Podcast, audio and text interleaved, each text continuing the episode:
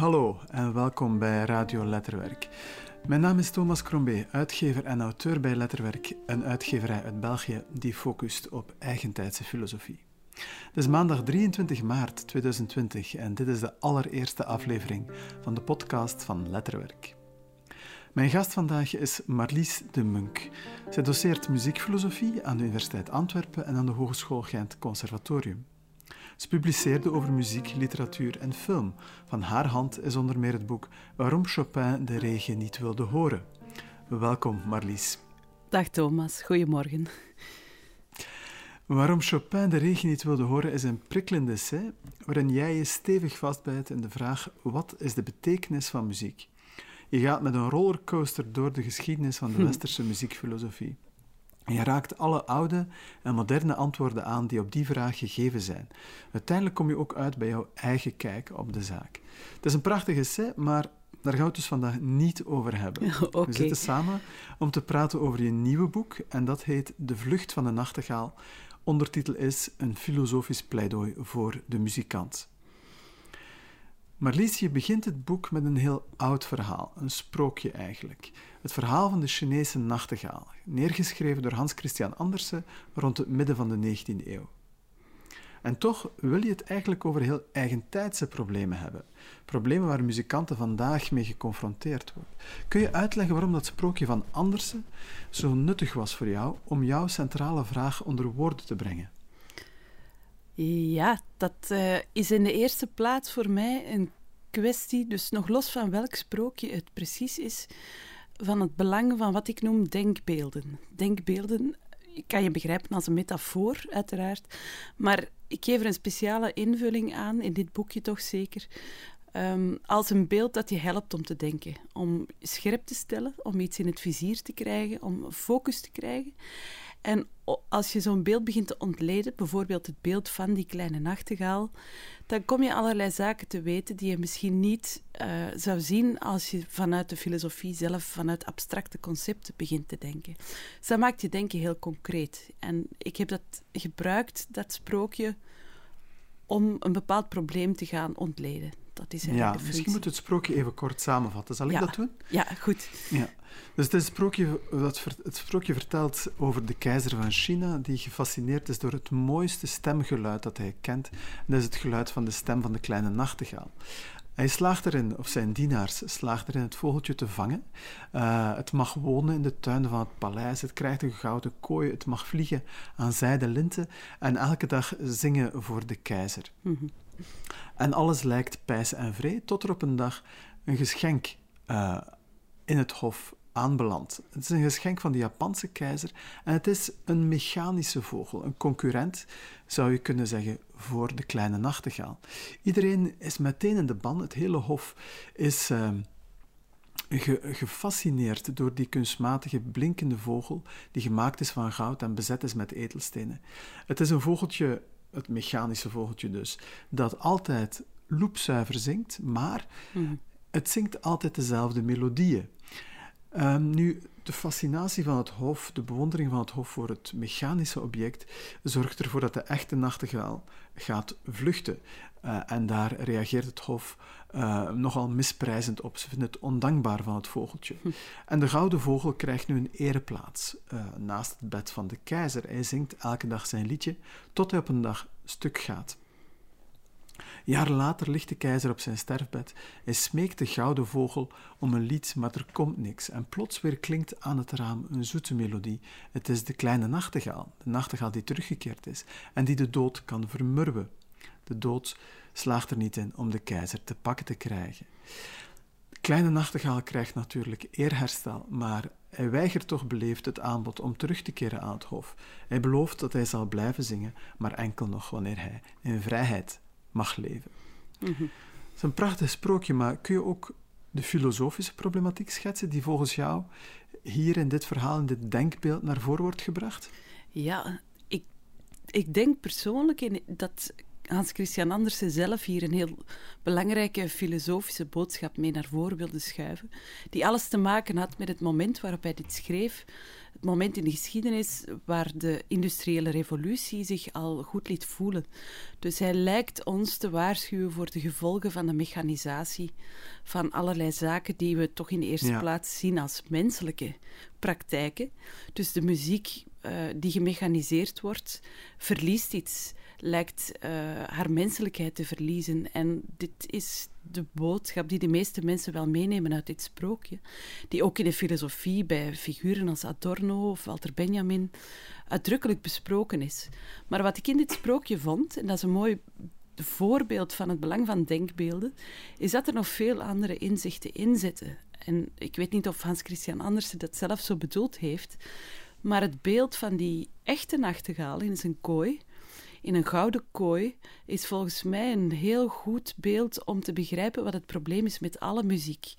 Niet alleen de mechanisch gereproduceerde muziek of de, de loopzuivere uh, muziek waaraan in een studio gesleuteld is, maar alle muziek bevat een tegenstelling, en dat is in de geschiedenis ook vaak benoemd, hè, vaak in termen van Apollo en Dionysos of andere tegenstellingen, inhoud en Wat vorm. Wat bedoel je precies?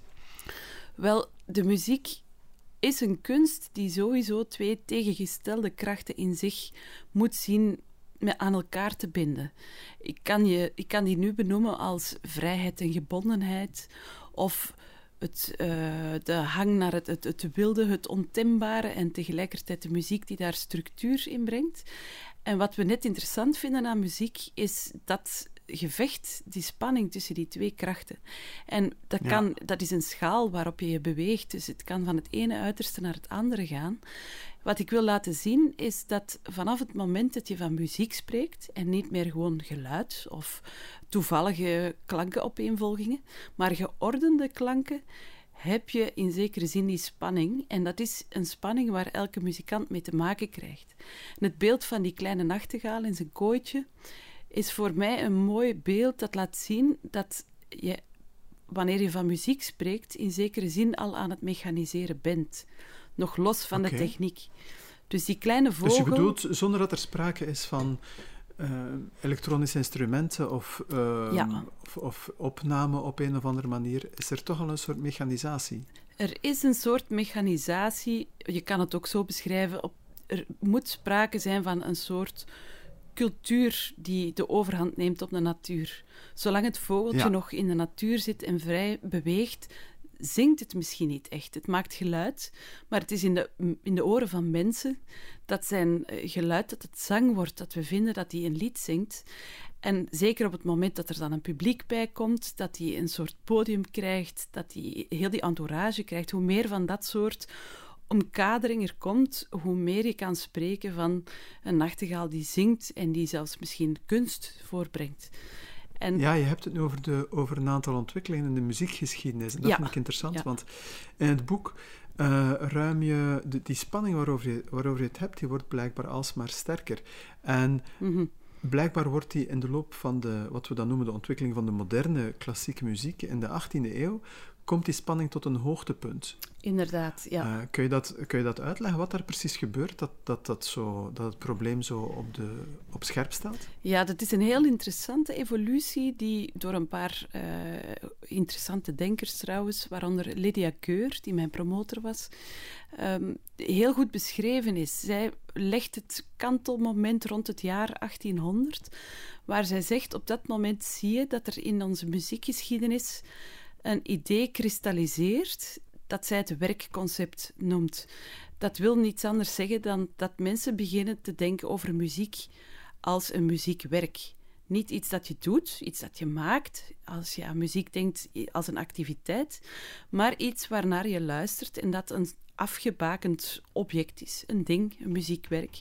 De negende van Beethoven, eh, de vijfde van Shostakovich, ik zeg maar iets. Je kan je daar iets bij voorstellen als een, iets dat op zichzelf staat, een muziekwerk. En wat iemand als Lydia Keur laat zien, is dat dat niet zo vanzelfsprekend is. Eigenlijk is dat daarvoor...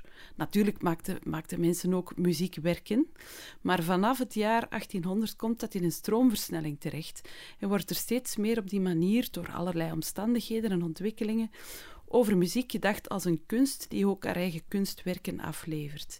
En dus ook een soort eigen imaginair museum uh, heeft van alle grote werken in de muziekgeschiedenis. Dat noemt zij The Imaginary Museum of Musical Works. Je zou dat, dat is niet meer of minder dan de kanon die wij nu kennen. Ja, ja. Als, als er een museum is, dan uh, kan ik me ook voorstellen dat er conservatoren zijn in dat museum en dat er ook een soort respect moet getoond worden dat is voor die zo. Uh, muzikale, me muzikale meesterwerken. Ja, dus vanaf het moment dat muziek dat soort status krijgt, en ze kan die pas krijgen doordat ze werken aflevert, net zoals schilderkunst of de literatuur of de poëzie of de beeldhouwkunst, komt zij ineens in de categorie van de fine arts, van de schone kunsten, en wordt ze met dezelfde egaars behandeld. Dat is op zich natuurlijk een fantastische evolutie, dat heeft heel veel mogelijk gemaakt. Uh, niet in het minst financieel natuurlijk, dat daarin geïnvesteerd werd. Maar het heeft misschien ook een zekere keerzijde, en dat is degene die ik hier wilde belichten. Namelijk, we riskeren ook om de muziek een beetje te laten verstarren. Doordat we ze tot een soort on, een onwijzigbaar object uh, uh, veranderen vraag je van muzikanten iets heel anders. Ze moeten niet gewoon muziek maken, maar ze moeten een bepaald muziekwerk op de juiste manier uitvoeren. En in de geschiedenis zie je dat die verwachting op een heel snel tempo enorm verstrengt. De trouw aan de partituur, aan het werk, de getrouwe uitvoering, de zogenaamde authentieke uitvoering, wordt heel belangrijk in de muziek. En inderdaad, zoals en dus je zegt... De, de improvisatie verdwijnt eigenlijk. De improvisatie zie je op 100 jaar tijd bijna verdampen. Um, waar het in, in de barok nog heel belangrijk was om te kunnen improviseren, de zogenaamde basso continuo, was een praktijk waar je op een vaste baslijn als muzikant, gewoon uh, volgens bepaalde regels natuurlijk, de regels van de kunst, ging je improviseren. En geleidelijk aan, in de loop van de 19e eeuw, zie je dat de stukjes waar je nog mag improviseren verkleinen. Dat wordt dan enkel nog de zogenaamde cadens.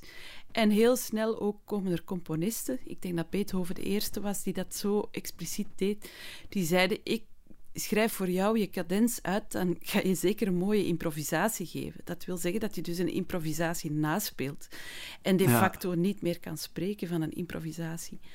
Ja, maar als ik het goed heb, was, het, was, het, was er ook wel een soort artistieke noodzaak in die, uh, in, in die ja, uh, standpunten zoals dat van Beethoven. Want het was wel zo dat uh, de steruitvoerders, de, de, de celebrities onder de muzikanten, zich heel veel vrijheden permitteerden met een, met een werk. Of zie jij dat niet zo? Ja, dat was in, in het begin zeker zo. Dus de grote virtuosen, denk aan Paganini, aan Liszt, stonden bekend ook als grote improvisatoren. Beethoven zelf ook trouwens, Mozart ook. Zij konden ongelooflijk improviseren, maar niet iedereen was in staat, naarmate die muzikale werken langer en complexer werden, om dat nog te kunnen volgen. Je moest echt een, een genie zijn om nog op hoog niveau te kunnen uh, improviseren binnen de kaders die uitgezet waren in zo'n werk. En je ziet dat die, de, de stijl van het improviseren blijft in de mode mensen horen graag dat muziek wild en vrij is. Dat is dat natuuraspect waar ik het over had. Um, je ziet ook werken, uh, een impromptu bijvoorbeeld, suggereert dat het allemaal op het moment geïmproviseerd is. Maar daarachter komt een steeds grotere uh, machinatie eigenlijk, waarin alles vast ligt, waarin de partituur steeds gedetailleerder wordt, allerlei instructies worden gegeven, niet alleen maar de noten, maar ook de manier waarop je het moet spelen, soms ook de ruimte waarin je het moet spelen, later ook de instrumenten, precies waarop je het moet uitvoeren. En alles wordt vastgelegd, maar de façade blijft dat dit allemaal spontaan gebeurt. En dan begrijp je dat het voor een muzikant erg moeilijk wordt om die twee uitersten samen te houden. Ja, natuurlijk. Ik vind het eigenlijk wel fascinerend dat je precies in de 19e eeuw zo'n toenemende uh, spanningsveld ziet tussen die, al die regels waar jij het nu over hebt. En aan de andere kant ook die blijvende fascinatie met de, de, het bijna uh, magische karakter van een goede improvisator. Je hebt uh, ja. de anekdotes over Paganini die je al vermeldde, die, Mhm. die, uh, aan wie een soort bijna duivelse Ja. speeltechniek werd toegeschreven. Je hebt de anekdotes over eh, Jenny Lind, de befaamde Zweedse zangeres die de inspiratie zou zijn geweest trouwens voor het sprookje van Andersen. Ja. En die, die Jenny Lind, daarvan wordt gezegd dat ze ja, het publiek betovert, dat ze ze in een soort van eh, ja, het, het hoofd op hol brengt. Er is Mhm. die blijvende fascinatie ook voor de, wat jij noemt de wildheid, de natuurlijkheid, de ongebondenheid van muziek. Ja, ja, absoluut. Het is ook geen toeval. Hè. Dus, eh, het is ook dit, eh, deze spanning waarover, die, ik heb ze al vermeld, Adorno, Benjamin, het precies hebben, is hoe meer we verstrikt geraken in, in regels en alles vastgelegd wordt. Wat je ook zou kunnen zien als een symptoom van de verlichting die eh, rond zich heen grijpt. Hoe meer dat magische aspect eh, iets wordt waarnaar we verlangen, waarnaar we snakken. En de kunst wordt de plaats bij uitstek, en dan in de 19e eeuw zeker de muziek, waar dat nog mogelijk is. Waar inderdaad een soort ehm, sluier overhangt, lijkt het wel. Een magische sluier van hier vind je nog iets puurs en iets echts. Maar tegelijk Ja. voel je dat het dus een heel geconstrueerde eh, toestand is. Ja, ja, want eigenlijk heeft die gereglementeerde notie van muziek, muziek als iets dat vast ligt in een partituur met allerlei instructies, eigenlijk heeft die notie het wel gehaald volgens jou. Die is dominant geworden in ons hedendaagse muziekveld. Absoluut. Eh, Je ziet dat in de 20e eeuw alleen maar toenemen. Dat is wat ik in dit boekje ook probeerde te tonen. Dat ondanks het feit dat in begin 20e eeuw het modernisme toch stevig eh, reageert tegen dat romantische ophemelen en het magische van de muziek en het is, eh, dat quasi-religieuze aanbidding van de muziek, wordt eigenlijk heel die idee van het strikte vastleggen nog versterkt daar. Men probeert af te geraken van dat zogenaamd eh, magische aspect, omdat men daar ook nu, de, zeker na de, na de wereldoorlogen, het gevaar van inziet, het opzwepende karakter. Ja, Ehm, en men neemt zijn toevlucht tot nog meer eh, objectiviteit, wordt dat dan genoemd. Ehm, een poging om de mens zelf daartussenuit te krijgen en tot een soort objectieve klankwereld te geraken. Dat is denk ik het grote project van de 20e eeuw in de muziek geweest, waarin de muziek zelf moet spreken. Nu, op zich, ja, dat, dat alleen al is natuurlijk een, een metafoor. Dat kan niet. Daar zitten mensen achter.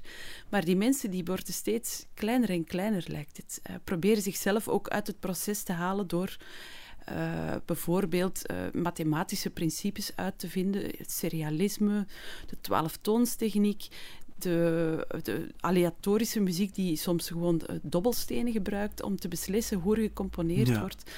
Om toch maar die menselijke factor daaruit te halen. En dat versterkt inderdaad heel die evolutie, waarbij het, eh, het, het culturele aandeel, als ik nu die, die tegenstelling zo kan noemen, steeds groter wordt. En het, Ja. eh, het, de vrijheid, de, het ongebondene in de muziek steeds minder ruimte krijgt. ja. En natuurlijk wordt die hele ontwikkeling nog veel sterker eens we de mogelijkheid hebben om opnames te maken. Opnames die vandaag de dag alsmaar getrouwer zijn en tegelijkertijd alsmaar technisch gesofisticeerder opnames die bijgewerkt zijn, die gemanipuleerd zijn, die opgekuist zijn. En daar voel ik dat het voor jou eh, ook het, de historische dimensie over, overstijgt. Dus ik voel dat jouw boek niet zomaar over een academische problematiek gaat, maar ook om een heel actuele en prangende Mhm. problematiek. Kun je, kun je zeggen wat die actualiteit precies is van de kleine nachtegaal? Waarom, waarom zitten we hier vandaag zo mee? Wel, dat is meteen ook de grote reden waarom ik dit boekje geschreven heb, is vanuit de vaststelling in mijn omgeving, waar eh, misschien niet toevallig veel muzikanten zijn, maar ook eh, bij mijn studenten aan het conservatorium, de toenemende uh, stress, perfectionisme, faalangst, uh, over het algemeen mentale en fysieke kwetsbaarheid van muzikanten is zo opvallend. Ik eh, verschoot enorm toen ik een kleine rondvraag deed hoeveel van die jonge mensen, dus die studeren om professioneel muzikant te worden, nu al aan allerlei medicaties zitten, zoals de zogenaamde beta-blokkers tegen de stress. Um, sommigen zoeken hun toevlucht tot iets gezondere remedies. Zij doen allemaal aan yoga en aan mindfulness. Velen betalen dure therapeuten om hen voor te bereiden op uh, audities. En je merkt dat heel die muziekbusiness, zoals je ze toch wel kan noemen, op een manier georganiseerd is die het voor de muzikant vandaag enorm moeilijk maakt om zich nog vrij te bewegen in zijn of haar muziek. En velen geven daardoor er gewoon de brui aan. Ze stoppen ermee, ze hebben podiumvrees. Of ze willen enkel nog opnames maken en niet meer live optreden. Ja. Um, je ziet daar allerlei problemen die in elkaar haken. Zoals je zegt, ook die opnames die natuurlijk in een studio bewerkt zijn en die zo perfect zijn gemaakt dat het niet te evenaren valt op het podium. Maar die zijn wel de referentie geworden voor veel mensen in het publiek. Zij kennen de perfecte opname van het perfecte werk, het ideale werk, en meten daaraan elke live opvoering af. Niet iedereen doet dat natuurlijk, maar dat is de grote angst van de muzikant. En dit boekje wilde ik schrijven in een poging om die studenten en hopelijk ook andere muzikanten een hart onder de riem te steken en te laten zien dat dit niet zo hoeft te zijn. Dit is historisch zo gelopen, maar het is niet per se onvermijdelijk als je muziek speelt dat het in dat soort omstandigheden moet zijn. We kunnen dat ook anders organiseren. Dus we zitten niet vast, met andere woorden, in de mechanische reproductie van muziek en die, in dat ideaalbeeld van de perfecte studioopname die, die want dat zie je ook niet enkel in de klassieke muziek, maar ook in de popmuziek zie je inderdaad een soort steeds wijder wordende kloof tussen wat je hoort in de opname en wat je hoort live. Inderdaad. Waarbij dan de live versie uh, altijd eigenlijk onder druk wordt gezet om zo goed mogelijk de studio-opname te benaderen. Inderdaad, ja. Je ziet trouwens ook in de, in de pop en in de rock een evolutie waarin ook steeds meer bestaande werken worden opnieuw uitgevoerd. Dus in tribute concerts. Um, er zijn mensen die volledige uh, iconische uh, platen opnieuw gaan uitvoeren. Ik denk aan... Pink Floyd is denk ik een recent voorbeeld, The Wall. The Wall, ik dacht aan Graceland van Paul Simon. Uh, hele Sgt. Pepper's Lonely Hearts Club Band. Noem maar op, de grote iconische platen. En die worden zo goed mogelijk opnieuw uitgevoerd. En je merkt dat daar eenzelfde trend uh, begint, zoals in de klassieke muziek. En je kan je afvragen of dat het misschien ook in zekere zin het einde inluidt van de vrijheid die er ja. heeft geheerst in, in die genres waarin opnieuw, zoals je zegt, steeds meer wordt verwacht dat er een perfecte uitvoering wordt gegeven. Anderzijds moet ik daarbij zeggen dat het natuurlijk ook, ik veroordeel dat niet, want ik denk dat het eigen is aan de kunst en altijd geweest is om te willen imiteren. En om hetgene dat je goed vindt en dat je fascineert, uh, zo goed mogelijk opnieuw te willen produceren, te reproduceren. Ja, tuurlijk, ja. Dat is een heel oorspronkelijke drive in de kunst. En in die zin is het zeker niet mijn bedoeling om te zeggen: nu moet iedereen stoppen met werken uit te voeren. Integendeel. Wat ik wel denk is dat het mogelijk is om jezelf in je hoofd meer vrijheid te geven door te beseffen dat het een eigen keuze is. Door te beseffen wat je aan het doen bent. En dat ja, maar we zijn dus wel blijkbaar een soort van essentiële vrijheid. Een vrijheid om te improviseren. Ook een soort bepaalde sociale dimensie, heb ik het goed begrepen. Um, in het maken van muziek, die zijn we wel kwijtgeraakt, als ik je goed begrijp. Wel, op het moment dat ik dit schreef, begon ik daar meer eh, onderzoek naar te, uh, te doen. En merkte ik toch, en dat wist ik eigenlijk wel al een beetje, um, hoeveel ensembles vandaag op een heel, en muzikanten op een heel inventieve manier op zoek zijn naar alternatieve uitvoeringspraktijken. Die authentieke uitvoeringspraktijk heeft haar hoogdagen al gekend. In de zin, als je authentiek begrijpt, als de getrouwe uitvoering, de perfecte uitvoering. En mensen zoeken naar een andere invulling van die notie van authenticiteit, die veel dichter ligt bij de, wat authentiek is voor de uitvoerder en niet voor het werk zelf. Dus dat werkconcept lijkt ook stilletjes aan wat grip te verliezen. Dat is nog maar heel klein, maar ik zie ensembles. Eh, ik heb er een paar vermeld in mijn boekje, uh, waaronder Grain de la Voix, een, een, muzikaal, een vocaal ensemble van bij ons hier, um, het Berlijnse Steekrijf Orkesten, die allerlei uh, experimenten doen, waarbij ze niet zeggen we gooien die werken gewoon opzij en we, we, gaan volledig improviseren. Dus ze verhouden zich wel tot die kanon en tot ons, ons muzikaal erfgoed, maar ze gaan er toch zelf mee aan de slag. En op die manier Kun je houden een voorbeeld geven van hoe uh, Grain de la Voix is het ensemble van Björn Schmelzer, heb ik, uh, ja. als ik het goed heb, of het Stegerijf Orkester. Kun je voorbeelden geven van, van die experimenten? Ja, zeker. Dus Grain de la Voix, wat zij, zij bevinden zich in de zogenaamde oude muziekpraktijk. Dus zij, werken, zij voeren oude polyfone werken uit. Um, laat-middeleeuwse, uh, vroeg renaissance werken. En binnen die oude muziekbeweging was door die authentieke uitvoeringspraktijk een heel strikte uh, norm ontstaan voor wat je mag en wat je niet mag doen. Dat alles te maken heeft met wat kan je wetenschappelijk bewijzen en waarvoor heb je bronmateriaal verzameld. De zogenaamde oertekst, de juiste partituur, wat waren de omstandigheden. Dus dat, er kwam heel veel muzikologisch onderzoek aan te pas. Nu, zij doen dat ook, maar beslissen om dat niet de laatste uh, uh, stem te geven in, in een uitvoering, maar om te vertrekken vanuit hun ensemble zelf. Dat in de eerste plaats is samengesteld uit heel heterogene zangers, um, die vaak ook meer een, een uh, etnische achtergrond hebben uit andere, etnisch bedoel ik dan andere muziekculturen. Um, en gebruiken ook vanuit die volksmuziek bepaalde versieringen, bepaalde stemtechnieken, waarvan we eerlijk gezegd niet zeker zijn of ze wel of niet in de late middeleeuwen ook werden toegepast. Er zijn natuurlijk geen opnames.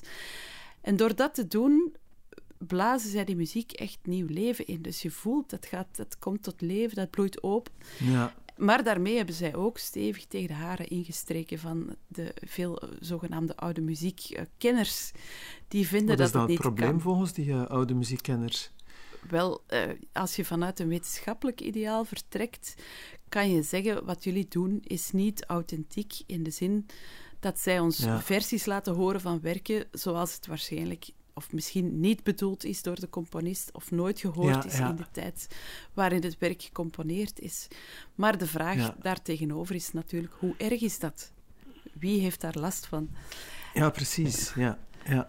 Want je, maar je kunt je wel de vraag stellen: het zou wel jammer zijn moest de muziekwereld in een soort van polarisering terechtkomen tussen twee kampen. Je ziet dat nu al een beetje Mhm. met eh, de manier waarop het Stegreif Orkester bijvoorbeeld uit Berlijn zijn, ehm, zijn concerten aankondigt. Zij hebben het over Free Brahms of Free Beethoven. Eh, alsof die oude componisten een soort van ehm, ja, bevroren schat is die je eerst moet gaan ontdooien, die je Mhm. moet gaan bevrijden uit het keurslijf van de partituur en van de opvoeringstraditie. Mhm. Eh, Zou het niet jammer zijn als we tot zo'n soort... eh, Of, eh, in hoeverre zitten we nu in een soort spanningsveld tussen de bevrijders, om ze zo te noemen, zoals eh Björn Schmelzer en het Stegreif Orkester, en anderzijds de, de traditie? Ik denk dat het inderdaad, of ik hoop eigenlijk, dat we ons op een punt bevinden waarin er een, kanteling plaatsvindt. Nu, nogmaals, het is muziek. het is belangrijk, maar het is niet dat er mensen gaan eh, aan, aan sterven of zo. Ehm, dus eh, je moet dat ook ergens kunnen relativeren. Maar ik denk dat het onvermijdelijk is dat er nu die grote spanning optreedt om dan opnieuw een andere richting te kunnen uitgaan. Mijn inschatting is dat het zeker voor de klassieke muziek heel erg nodig is om zoiets te gaan doen. Als die wereld niet wil transformeren in een soort levend museum waarin enkel nog erfgoed in stand wordt gehouden of voor hele kleine gespecialiseerde groepjes eh, muziek wordt gemaakt. Om als levende cultuur te kunnen blijven voortbestaan, zal er toch ook terug meer ruimte moeten gemaakt worden voor de inbreng van de muzikanten zelf. En hen niet Ja. enkel gaan beschouwen als een, een transparant doorgeefluik van muziek die zo onaantastbaar is geworden dat we er zelf niet meer mogen aankomen. Ik denk dat het Ja. heel belangrijk is voor een cultuur om oog te hebben voor die spanningen. En als daar een soort revolutie of een spanning voor moet ontstaan, binnen die muziekwereld zelf, dan denk ik dat het alleen maar toe te juichen valt. Dat is een mooie oproep en die uh, wil ik heel graag ondersteunen. Hartelijk dank, Marlies, voor dit boeiende gesprek over jouw boek De Vlucht van de Nachtegaal. Een filosofisch pleidooi voor de muzikant. Heel graag gedaan. En graag tot een volgende keer bij deze podcast. Dag.